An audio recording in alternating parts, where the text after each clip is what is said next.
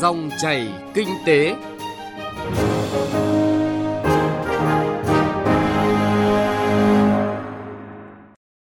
ơn quý vị và các bạn đã đón nghe dòng chảy kinh tế hôm nay, thứ năm ngày hai mươi lăm tháng bảy năm hai nghìn không trăm mười chín. Trong hai mươi phút của chương trình hôm nay, chúng tôi chuyển tới quý vị và các bạn những nội dung đáng chú ý sau.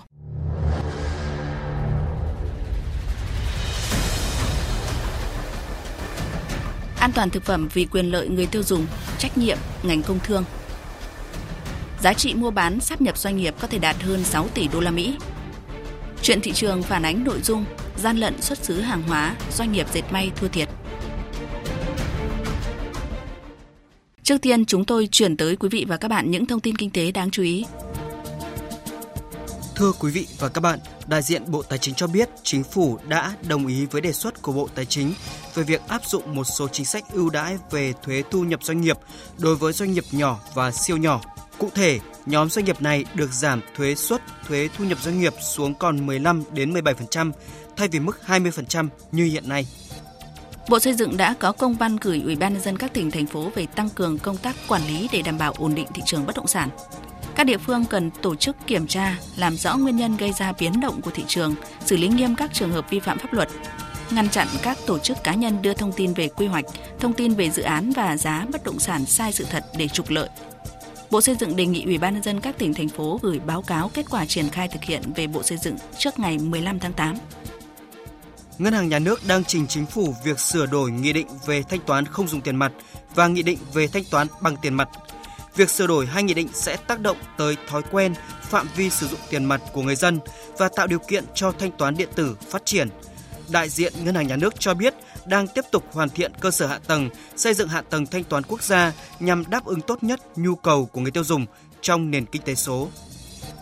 sáu tháng đầu năm nay, Kiểm toán Nhà nước đã kiến nghị xử lý tài chính hơn ba mươi bảy nghìn năm trăm tỷ đồng, trong đó tăng thu, giảm chi ngân sách nhà nước là mười chín nghìn một trăm tỷ đồng.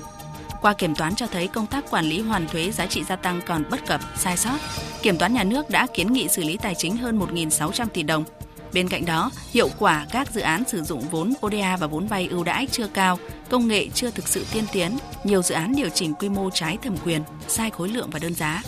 Qua kiểm toán, việc quản lý và sử dụng đất trong và sau khi cổ phần hóa doanh nghiệp nhà nước giai đoạn từ năm hai nghìn không trăm mười một đến năm hai nghìn không trăm mười bảy, Kiểm toán Nhà nước đã phát hiện nhiều sai phạm và bất cập chính sách quản lý sử dụng đất đai và kiến nghị xử lý tài chính hơn một nghìn ba trăm tỷ đồng. Kiến nghị xem xét thu hồi hơn bảy triệu năm trăm nghìn mét vuông đất tại các địa phương được kiểm toán. Theo đại diện Ngân hàng Phát triển Châu Á A D B, những năm gần đây, quy mô thị trường trái phiếu doanh nghiệp Việt Nam có những bước tăng trưởng tích cực. Riêng trong sáu tháng đầu năm nay, các doanh nghiệp bao gồm cả ngân hàng, công ty chứng khoán đã phát hành khoảng sáu mươi nghìn tỷ đồng trái phiếu. Thưa quý vị và các bạn, thời gian qua, số vụ vi phạm về thực phẩm bẩn bị phát hiện và xử lý ở mức cao đã gây hoang mang cho người tiêu dùng, ảnh hưởng nghiêm trọng đến sản xuất, kinh doanh trong nước. Nhằm đảm bảo công tác an toàn thực phẩm của ngành công thương trong thời gian tới, Bộ Công Thương tập trung triển khai hoạt động thanh tra, kiểm tra, hậu kiểm có trọng tâm trọng điểm, nhằm kịp thời phát hiện, ngăn chặn, xử lý các trường hợp vi phạm về an toàn thực phẩm. Phóng viên Đài Tiếng Nói Việt Nam đề cập nội dung này. Trong năm tháng năm nay, lực lượng quản lý thị trường cả nước đã kiểm tra hơn ba nghìn hai trăm vụ, xử lý hai nghìn một trăm lẻ ba vụ việc vi phạm về an toàn thực phẩm, xử phạt vi phạm hành chính hơn sáu tỷ đồng, trị giá tang vật thu giữ hơn chín tỷ đồng. Bà Phạm Thị Vĩnh Hà, đại diện Tổng cục Quản lý thị trường Bộ Công Thương cho rằng, số vụ việc vi phạm về vệ sinh an toàn thực phẩm bị xử lý còn thấp so với thực tế vi phạm. Tình trạng kiểm soát an toàn thực phẩm còn nhiều khó khăn, như các cơ sở thực hiện ghi nhãn không đúng với hồ sơ công bố tiêu chuẩn sản phẩm, việc chấp hành các quy định, điều kiện về an toàn thực phẩm tại các cơ sở thực phẩm chưa cao. Trong khi đó, hệ thống các quy chuẩn kỹ thuật quốc gia, tiêu chuẩn quốc gia hoặc các quy định về yêu cầu an toàn thực phẩm đối với các sản phẩm thực phẩm còn thiếu và chưa rõ ràng, đặc biệt trong bối cảnh cơ chế quản lý nhà nước về an toàn thực phẩm thay đổi từ tiền kiểm sang hậu kiểm. Bà Phạm Thị Vĩnh Hà cho biết. Hiện nay thì lực lượng quản lý thị trường cũng đang vướng mắc về cái hệ thống quy chuẩn và tiêu chuẩn đối với các cái sản phẩm. Việc hậu kiểm phải dựa vào cái việc lấy mẫu kiểm nghiệm, thì lấy mẫu kiểm nghiệm hiện nay các cái sản phẩm là chưa đủ tiêu chuẩn và quy chuẩn để chúng ta có căn cứ đối chiếu. Thế còn đối với các cái sản phẩm mà có tiêu chuẩn quy chuẩn rồi ấy, cũng có cái vướng mắc khó khăn đấy là trong cái việc lựa chọn các chỉ tiêu kiểm nghiệm, bởi vì là các cái sản phẩm thực phẩm có các cái chỉ tiêu về chất lượng và các chỉ tiêu an toàn. Chỉ tiêu an toàn thì trong đó có chỉ tiêu vi sinh, chỉ tiêu hóa sinh. Từ trước đến nay thì lực lượng quản lý thị trường là vẫn chỉ tập trung vào là kiểm nghiệm đối với các chỉ tiêu mà có nguy cơ vi phạm, rồi có nguy cơ gây mất an toàn đối với cái thực phẩm đó. Thế nhưng chưa có một văn bản nào xác định là phải tính các chỉ tiêu kiểm nghiệm như thế nào để cho đúng. Lấy hết không đủ kinh phí để kiểm nghiệm, mà nếu mà lấy không hết thì lại bỏ sót các cái chỉ tiêu mà có thể là gây mất an toàn cho cái thực phẩm đấy. Bà Lê Việt Nga, Phó vụ trưởng vụ thị trường trong nước Bộ Công Thương cho rằng, cùng với sự phát triển mạnh mẽ của thị trường bán lẻ, mạng lưới cơ sở kinh doanh thực phẩm của Việt Nam tăng dần hàng năm về số lượng và chất lượng. Theo thống kê, cả nước hiện có hơn tám nghìn bốn trăm chợ, hơn một nghìn siêu thị, hai trăm mười hai trung tâm thương mại và khoảng hơn hai triệu cửa hàng bán lẻ quy mô nhỏ của hộ gia đình.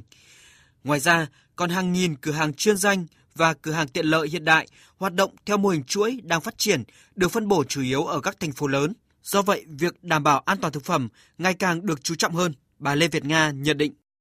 Với hai triệu hộ kinh doanh đơn lẻ đấy là thực sự là một thách thức đối với ngành công thương trong cái việc đầu tiên là đào tạo tập huấn cho họ về kiến thức, và cái lực lượng lao động này thì cũng thay đổi biến động hàng năm, bởi vì rất nhiều người lao động trong lĩnh vực này họ thường xuyên thay đổi công việc của họ, và chính vì vậy thì chúng tôi thấy rằng đây là tập trung vào công tác tuyên truyền, truyền thông để họ nắm bắt được những kiến thức cơ bản về bảo đảm an toàn thực phẩm, chấp hành pháp luật về an toàn thực phẩm và tìm kiếm nguồn thông tin về kinh doanh sản xuất thực phẩm an toàn là hết sức quan trọng.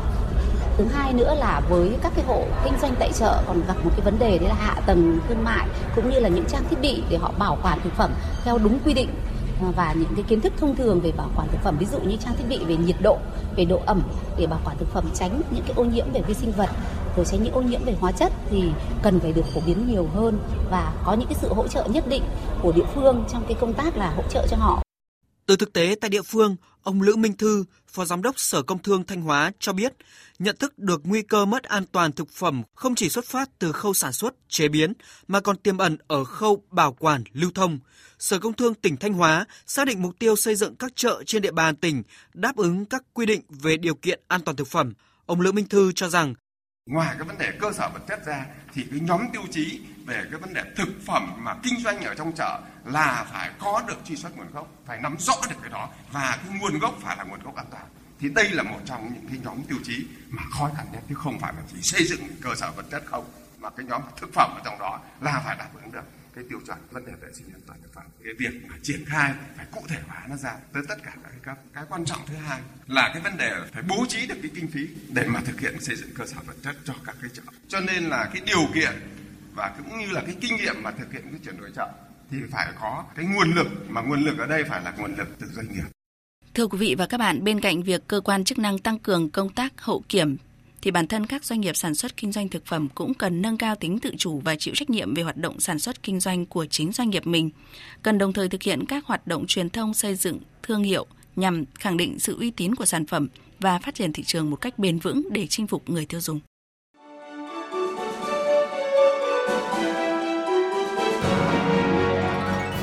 Dòng chảy kinh tế, dòng chảy cuộc sống.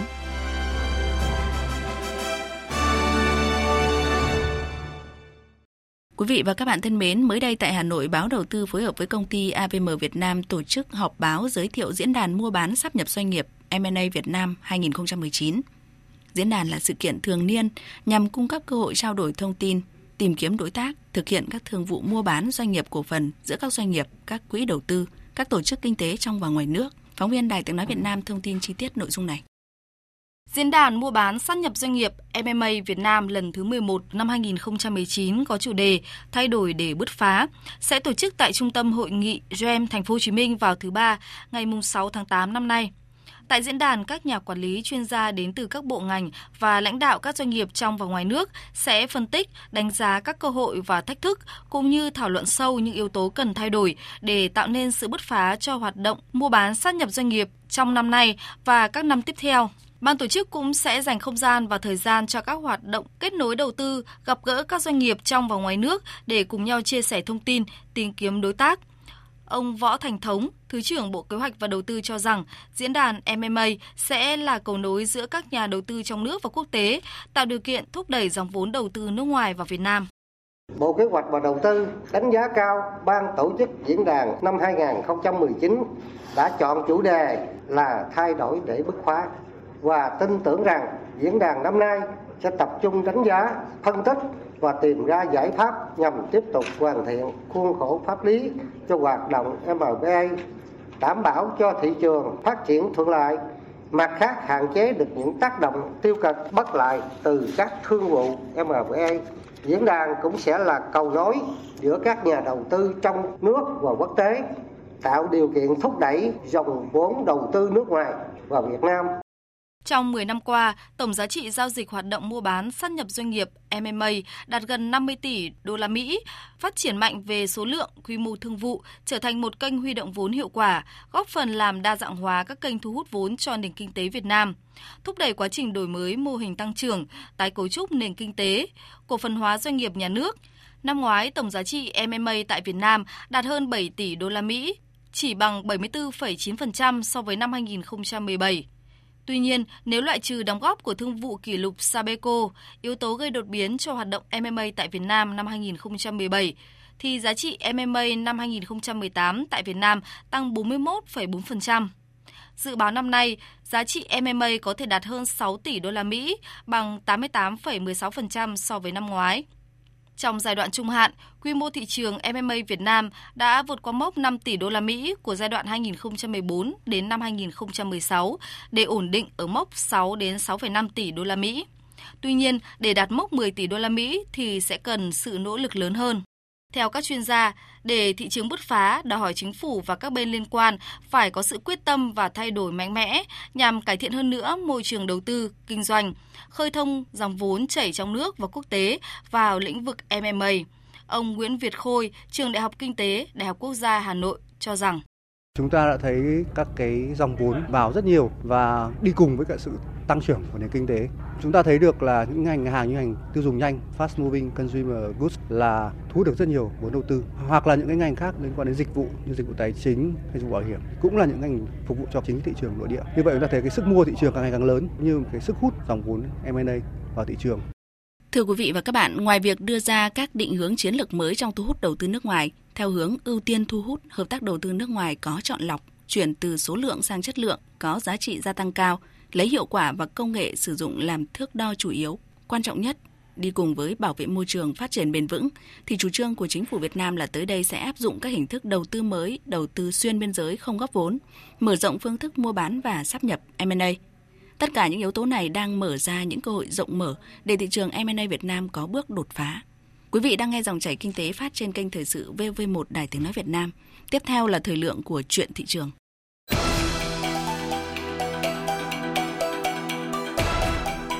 Chuyện thị trường.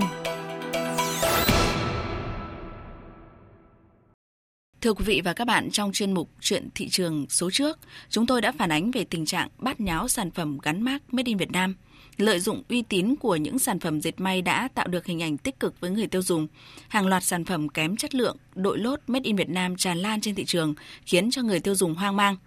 Hiện tượng này không chỉ là hành vi gian lận thương mại, trốn thuế, đánh lừa người tiêu dùng, mà còn ảnh hưởng không nhỏ đến ngành hàng trong nước, làm giảm uy tín và tính cạnh tranh của doanh nghiệp trong nước. Chuyên mục Chuyện thị trường hôm nay, phóng viên Bá Toàn sẽ tiếp tục thông tin tới quý vị và các bạn nội dung này với nhan đề Gian lận xuất xứ hàng hóa, doanh nghiệp dệt may thua thiệt. Mời quý vị và các bạn cùng nghe. Trong những năm trở lại đây, các thương hiệu may mặc như May mười, Việt Tiến, Nhà Bè đã xây dựng được hình ảnh và chỗ đứng trên thị trường nội địa và xem thị trường nội địa là thị trường tiềm năng. Hàng hóa ngày càng nhiều, mẫu mã chất lượng sản phẩm đã được cải thiện rõ rệt. Tuy nhiên, chính bởi thương hiệu Made in Việt Nam được người tiêu dùng tin tưởng nên đã xuất hiện tình trạng hàng dệt may không rõ nguồn gốc, không đảm bảo chất lượng được bày bán công khai. Thậm chí nhiều sản phẩm hàng hóa được nhập khẩu từ nước ngoài hoặc đặt gia công tại nước ngoài nhưng lại được gắn mác là Made in Việt Nam. Ông Lê Tiến Trường, Tổng Giám đốc Tập đoàn Dệt May Việt Nam cho rằng trong quá trình phát triển các thương hiệu nội địa, tập đoàn phải đối mặt với rất nhiều khó khăn, thách thức. Hiện nay, ngành công nghiệp sản xuất nguyên phụ liệu và các ngành phụ trợ cho ngành dệt may trong nước chưa phát triển mạnh, vẫn phải nhập khẩu từ nước ngoài. Trong khi đó, tình trạng hàng hóa nhập lậu, gian lận xuất xứ, hàng giả, hàng nhái diễn biến phức tạp, khiến doanh nghiệp trong nước rất khó cạnh tranh.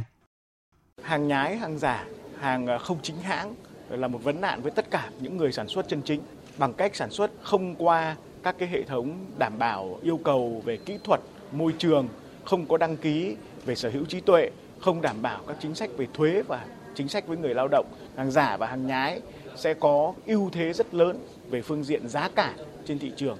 Đối với doanh nghiệp thì chúng tôi đi theo hai cái giải pháp chính. Thứ nhất là sự đăng ký chính thức với tất cả cơ quan bảo hộ cái quyền sở hữu trí tuệ. Thứ hai là chúng tôi cũng tích cực đầu tư vào công cụ chống hàng giả ở trên thị trường như là các cái tem dán,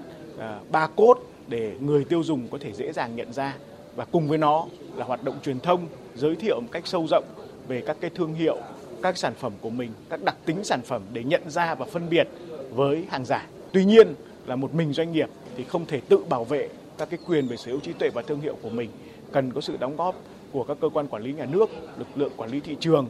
để tích cực đấu tranh với các cái đơn vị, các cơ sở sản xuất làm ra hàng giả, làm ra hàng nhái trên thị trường. Ông Trương Văn Cẩm, Phó Chủ tịch kiêm Tổng thư ký Hiệp hội Dệt may Việt Nam cho biết, hiện nay hệ thống văn bản pháp luật Việt Nam chưa có quy định điều chỉnh việc hàng hóa được ghi nhãn sản xuất tại Việt Nam. Các quy định hiện hành vẫn đang được hoàn thiện để phù hợp với thực tế sản xuất và kinh doanh. Do vậy, đây vẫn là kẽ hở để gian lận xuất xứ hàng hóa có nguy cơ gia tăng. Ông Trương Văn Cẩm nhận định. Rất nhiều những sản phẩm của nước ngoài nhập về dán mác Việt Nam để tiêu thụ tại thị trường Việt Nam. Thị trường nội địa của chúng ta thì chúng ta phải thấy rằng là rất là phân hóa. Khoảng bốn mươi phần trăm là người dân sống ở nông thôn, cho nên là cái nhu cầu của họ ấy là cái mức rất thấp. Những cái hàng ngoại nhập về với cái giá rất rẻ. Nếu với cái giá đấy mà doanh nghiệp trong nước, doanh nghiệp dệt may của chúng ta tập trung vào sản xuất là chỉ có sạp tiệm, không thể có lãi. Toàn là những cái hàng mà giả, hàng nhái, hàng kém phẩm chất. Nhưng mà được tuồn sang vào Việt Nam rất là dễ dàng, cho nên là cái đó là cái mà chúng tôi cho rằng là đây cũng là cái khó khăn của các doanh nghiệp khai thác thị trường nội địa. Dĩ nhiên đi đôi với cái đó, đấy là vấn đề quản lý thị trường, đấy là vấn đề mà các cơ quan nhà nước làm thế nào để coi như hạn chế được. Theo đại diện Bộ Công Thương, thời gian vừa qua, hiện tượng gian lận thương mại thông qua ghi nhãn xuất xứ hàng hóa sản xuất tại Việt Nam ngày càng gia tăng. Hàng hóa nước ngoài có xu hướng mượn xuất xứ Việt Nam để hưởng lợi từ các hiệp định thương mại tự do mà Việt Nam tham gia, hoặc sử dụng xuất xứ hàng hóa làm phương tiện lẩn tránh các biện pháp phòng vệ thương mại của nước nhập khẩu. Trong khi đó, Việt Nam chưa có quy định về tiêu chí để hàng hóa được ghi nhãn sản xuất tại Việt Nam, nên người tiêu dùng trong nước khó có thể phân biệt thế nào là hàng Made in Vietnam. Việc gian lận ghi nhãn sản xuất tại Việt Nam không những gây hậu quả trực tiếp đến sản phẩm cụ thể, ảnh hưởng đến người tiêu dùng, mà còn tác động không nhỏ đến ngành hàng trong nước, làm giảm uy tín và tính cạnh tranh của hàng sản xuất tại Việt Nam. Với hàng dệt may, các đối tượng đã dùng thủ đoạn làm giả xuất xứ, gắn mác Made in Vietnam vào hàng không rõ nguồn gốc, sau đó tiêu thụ chính tại thị trường Việt Nam. Ông Trần Hữu Linh, Tổng cục trưởng Tổng cục Quản lý thị trường cho rằng, hiện nay trên thị trường tồn tại khá phổ biến hiện tượng gắn mác Made in Vietnam nhưng không sản xuất ở Việt Nam. Hiện vẫn chưa có chế tài xử lý nghiêm tình trạng này. Tự sản xuất hàng giả, rồi dán nhãn mác của các doanh nghiệp đã được đăng ký nhãn hiệu. Đặc biệt là những cái việc mà tiếp tục vi phạm sở hữu trí tuệ, bàn quá nhiều rồi. Ký thỏa thuận hợp tác thì cũng rất nhiều rồi. Đấy, nhưng mà cái hiệu quả thì chưa thấy đâu cả. Bây giờ phải có cái cơ chế nào đấy mà có thể là khẩn cấp hay tức thời thì mới giải quyết làm được, chứ không không khả thi. Quản lý thị trường chúng ta rất là nhiều, tuy nhiên là cái việc tái phạm lặp đi lặp lại chuyện cực kỳ phổ biến. Như chợ, việc bán hàng giả, hàng nhái thường xuyên, quản lý thị trường đến kiểm tra, phạt, sau đó được một thời gian lại thấy xuất hiện. Chế tài thì không đủ sức răn đe, và chủ yếu là xử lý là vi phạm hành chính. Thưa quý vị và các bạn, trước thực trạng hàng gian lận xuất xứ, đội lốt Made in Việt Nam đang làm rối loạn thị trường, các ngành chức năng, doanh nghiệp, người tiêu dùng cần làm gì để hạn chế và kiểm soát, chấm dứt những vi phạm đã tồn tại lâu nay? Chúng tôi sẽ tiếp tục thông tin tới quý vị và các bạn nội dung này trong Chuyện Thị Trường số tiếp theo. Quý vị quan tâm xin mời chú ý đón nghe. Chuyên mục Chuyện Thị Trường cũng đã kết thúc dòng chảy kinh tế hôm nay. Chương trình do biên tập viên Bá Toàn và nhóm phóng viên kinh tế phối hợp thực hiện. Kính chào tạm biệt và hẹn gặp lại quý vị và các bạn.